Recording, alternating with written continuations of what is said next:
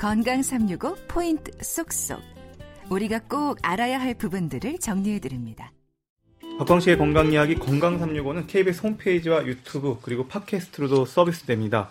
오늘은 대장암을 비롯한 장 건강을 주제로 말씀 나누고 있는데요. 연세대 세브란스 병원 대장학문외과 김남규 교수와 함께합니다. 교수님 그러면요 이 대장 네. 건강 사실 오늘 가장 궁금해하는 것 중에 하나가 장내 건강일 것 같은데요. 장내 환경과 대장 건강 연관이 있습니까? 네, 그건 뭐 아주 밀접한 관계가 있습니다. 음. 장내 환경은 소위 장내 미생물 환경이라 이렇게 말씀드릴 수 있는데요.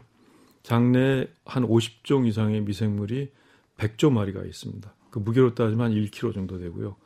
소위 우리가 들어보셨죠? 유익균, 유해균, 중간균 이런 것의 비율이 상당히 중요하다. 그래서 그 비율이 우리 장 건강에 상당히 필수적이다. 근데 그러한 장 미생물 환경 또는 우리가 그장 미생물의 유전 정보를 microbiome이라는 표현도 음. 하는데 지금 이거 아주 핫한 연구 주제입니다. 전 세계적으로 음. 많은 연구비가 몰려 있고 뭐 진단부터 치료부터 뭐 상당히 다양하게 이 연구를 하고 있는데 우리가 그냥 쉽게 생각할 거는 우리가 우리 몸 안에 갖고 있는 이 공생하는 장내 미생물을 어떻게 관리를 잘하느냐 음. 이게 장 건강에 직결돼 있고 음. 그 관리하는 방법을 배우는 게 상당히 중요하다고 생각합니다. 어, 그러면 그 비율이 뭐 정말 황금 비율 이런 게 있습니까? 네, 그것도 다시 알려진 연구 때문에 아, 우리가 알고 있는 건데 그 유익균 유해균 비율이 한 8대 2 정도. 오. 그러니까 유해균도 꼭 필요하다는 거죠. 아 그래요? 네. 유해균이 아, 해로운데 그게 필요한 예. 거예요? 어. 유해균 뭐 크로스트리디움 디피실레라든가 음. 또는 뭐 박테리오도스 대장균 다 음. 유해균인데 이 다 절대적으로 필요하다고 오. 돼 있고요. 이게 오히려 유해균이 너무 적어지면은 오히려 그것도 좋지 않은 장내 환경으로 생각하고 음. 또 유익균이 적어도 당연히 나, 장내 환경이 나빠지는 거니까 선과 악이라고 생각하시면 될 것 같습니다. 그러니까 좋은 균 8, 나쁜 균한2 정도 장내에서 비율을 유지하는 게 좋다 이렇게 얘기를 하셨는데요. 근데 장내 환경이 사람마다 다르지 않나요? 맞습니다. 그 나이에 따라서 이 변화되기도 하고요. 또 먹는 식생활에 따라서 많이 차이가 납니다. 음. 또 비만 지수에 따라서 다르기도 하고요. 그러니까 음. 체질량 지수에 따라 달라지기도 하고 굉장히 다양한 원인이 장내 미생물 환경에 영향을 미친다고 알려져 있죠. 음. 앞서서 얘기 들을 때 조금 솔깃했던 거는 유익균, 좋은 균, 유해균, 나쁜 균. 근데 중간균이라고도 소개를 해주셨어요. 그러니까 중간균 또 뭐예요? 중간균은 어느 쪽으로 장내 환경에 따라서 어 유익균도 되고 유해균도 될 수 있는 어, 박쥐군요. 그렇죠. 여기 붙었다 저기 붙었다 그런 형태인데 이 중간균의 컨트롤이 중요하다고 합니다. 아. 예를 들면 그 페르미큐티스라는 균인데 이게 뚱보균이라고도 하는데 이 뚱보균은 우리가 먹는 식생활에 영향을 받아서 장내 미생물에서 유익 이, 이 뚱보균이 유익균 쪽으로 갈 수 있게 식생활을 유도하게 되면은 그 장 건강해지고 또 체중 감소에도 도움이 된다고 알려져 있죠. 음, 그러면요.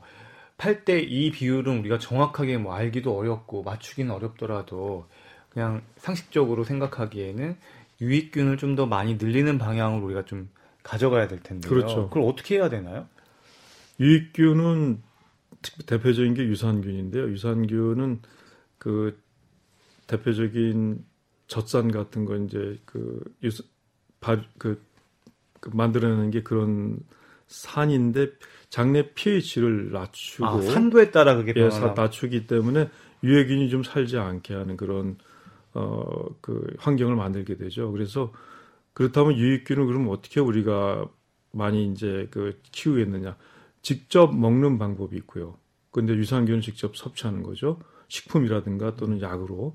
두 번째는 유익균이 잘 자랄 수 있는 환경. 음. 그러니까 그 음식, 소위 prebiotics라고 그러죠. 음. 그 prebiotics를 잘 이해하고 그런 음식을 통해서 잘 섭취하면은 유익균이 많이 자라날 수 있는 그런 환경을 만드는 게 되죠. 아, 예.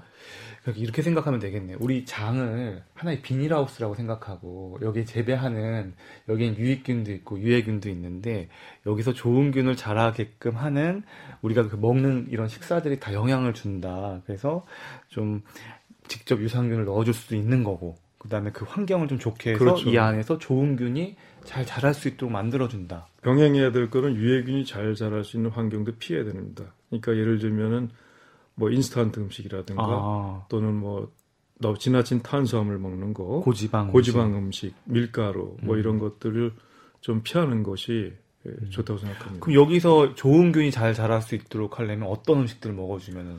유산균이 풍부한 음식이죠. 음. 그거는 우리나라 전통 음식 중에 김치, 음. 된장, 청국장 이런 것들 발효식품이죠. 음. 발효식품 안에는 식물성 유산균이 많아서 상당히 그 우리 장내 유익균을 기르는데 상당히 도움이 되고 음. 또 프리바이오틱스 유산균이 많이 자라게 할 수 있는 그런 식품들을 많습니다. 양파, 아. 뭐 우엉, 어. 아스파라거스. 그러니까 식이섬유가 많은 채소들은 거의 다 들어가요. 그러니까 그런 걸 먹게 되면은 칼로리도 적게 되고 또 음. 배도 포만감이 일찍 생기고 그래서 여러 가지 일석이조 효과가 있는 것 같습니다. 음. 그러니까 제 장 건강을 위해서는 이 제 배 안에다가 양파, 우엉, 아스파라거스를 넣어주면 여기서 좋은 균들이 자란다. 이렇게 생각하면 될까요? 그렇죠. 근데 일회성이 아니라 꾸준히 아, 아주 꾸준히 식생활을 개선해야지만이 이러한 유익균과 유익균이 하는 역할이 굉장히 재밌어요. 유익균이 그 말씀드린 프리바이오틱스를 갖고서 여러 가지 재밌는 물질을 만들어내요. 음. 그건 짧은 사슬 지방산이라는 건데 그 지방산이 많이 발생이 되면은 대장 점막이 철옹성이 됩니다. 음. 웬만한 염증이나 자가 면역 끄떡도 안 하고 발암물질이라도 그냥 그 지나가요. 그러니까 얼마나 좋습니까? 음. 그러니까 아까 처음에 제가 말씀드린 우리나라 장 건강이 나빠지고 대장암뿐만 아니라 여러 가지 대장 질환이 빈도가 높아졌어요. 근데 그 이유는 가장 핵심은 이제 식생활인 것 같습니다. 아. 우리가 식생활이 너무나 이게 나빠졌다는 것을 말씀드리고 싶고 지금도 지금이라도 이걸 꾸준히 개선할 수 있도록 노력하는 것이 굉장히 중요하다고 생각합니다. 우리나라 대장암의 최고 명의 김남규 교수님께서 그럼 드시는 식단 한번 여기 공개해 주시죠. 저는 어 일단 칼로리를 좀 적게 사실 제가 한 2년 반 정도 꾸준히 노력을 좀 했어요 개인적으로 그래서 체중 감량도 좀 했고 또 장 건강도 내가 느낄 정도로 좋아졌다고 생각합니다. 근데 제가 생각하는 거는 일단은 음식을 천천히 먹고 우선 채소부터 먹습니다. 식이섬유가 많은 것을 먹게 되면은 이 씹는 시간이 오래돼서 이제 천- 음식을 천천히 먹게 되고 또 그걸 먹게 되면 포만감이 생겨서 우선 채소를 충분히 먹되 먼저 먹고 그다음에 두 번째 단백질을 섭취를 꼭 해야죠. 단백질 섭취는 이 기초 대사량과 관련이 있고 또 우리 몸에 몸에 그 그, 그 기초 대사량뿐만 아니라 우리 몸의 중요한 부분을 차지하는 거기 때문에 단백질을 섭취 안 하면 안 되거든요. 그다음에 탄수화물을 맨 마지막에 먹는데 탄수화물은 좀 적게 먹으려고 노력합니다. 탄수화물을 이거 밥이나 밀가루 종류를 너무 좋아 면이나 이런 걸 너무 많이 먹게 되면 이거 잘 아시는 것처럼 이게 잉여 에너지는 다 지방으로 되거든요. 그러니까 운동 안 하고 이런 거만 섭취하게 되면은 장 건강도 나빠지고 비만이 되거든요. 어. 그래서 그러한 거. 그다음에 김치, 청국장 아주 좋아하지만 더 열심히 먹고 있고요. 예, 그렇게 노력을 하고 있습니다. 물을 많이 먹고. 교수님 이렇게 얘기를 들으니까요. 교수님처럼 식사하는 사람하고 제가 같이 식사를 하면 덩달아 건강이 좋아지겠다. 아, 그리고 또 하나 제가 잊어버린 게 있는데 짠 음식을 먹으면 안 돼요. 나트륨 우리가 우리 복지부에서도 이제 질병관리본부 이런 데서도 얘기했지만 우리나라 사람들이 너무 짠 짜게 먹는다. 나트륨 섭취량이 높다 그러는데 그게 뭔지 아세요? 우리나라 사람이 국물을 좋아합니다. 국물을. 국물을 다 드시잖아요. 남김없이. 다 먹죠. 네, 그래야지 속이 시원하고 그러는데 국물 안에 염분이 엄청 음. 많아요. 그래서 저는 한 가지 덧붙이면 국물을 워낙 좋아했는데 지금 국물을 안 먹습니다. 네. 그래서 그것도 좀 조심했으면 하는 사항이 들어갑니다. 네, 잘 기억하겠습니다. 여러분은 지금 박광식의 건강 이야기로 함께하고 계십니다.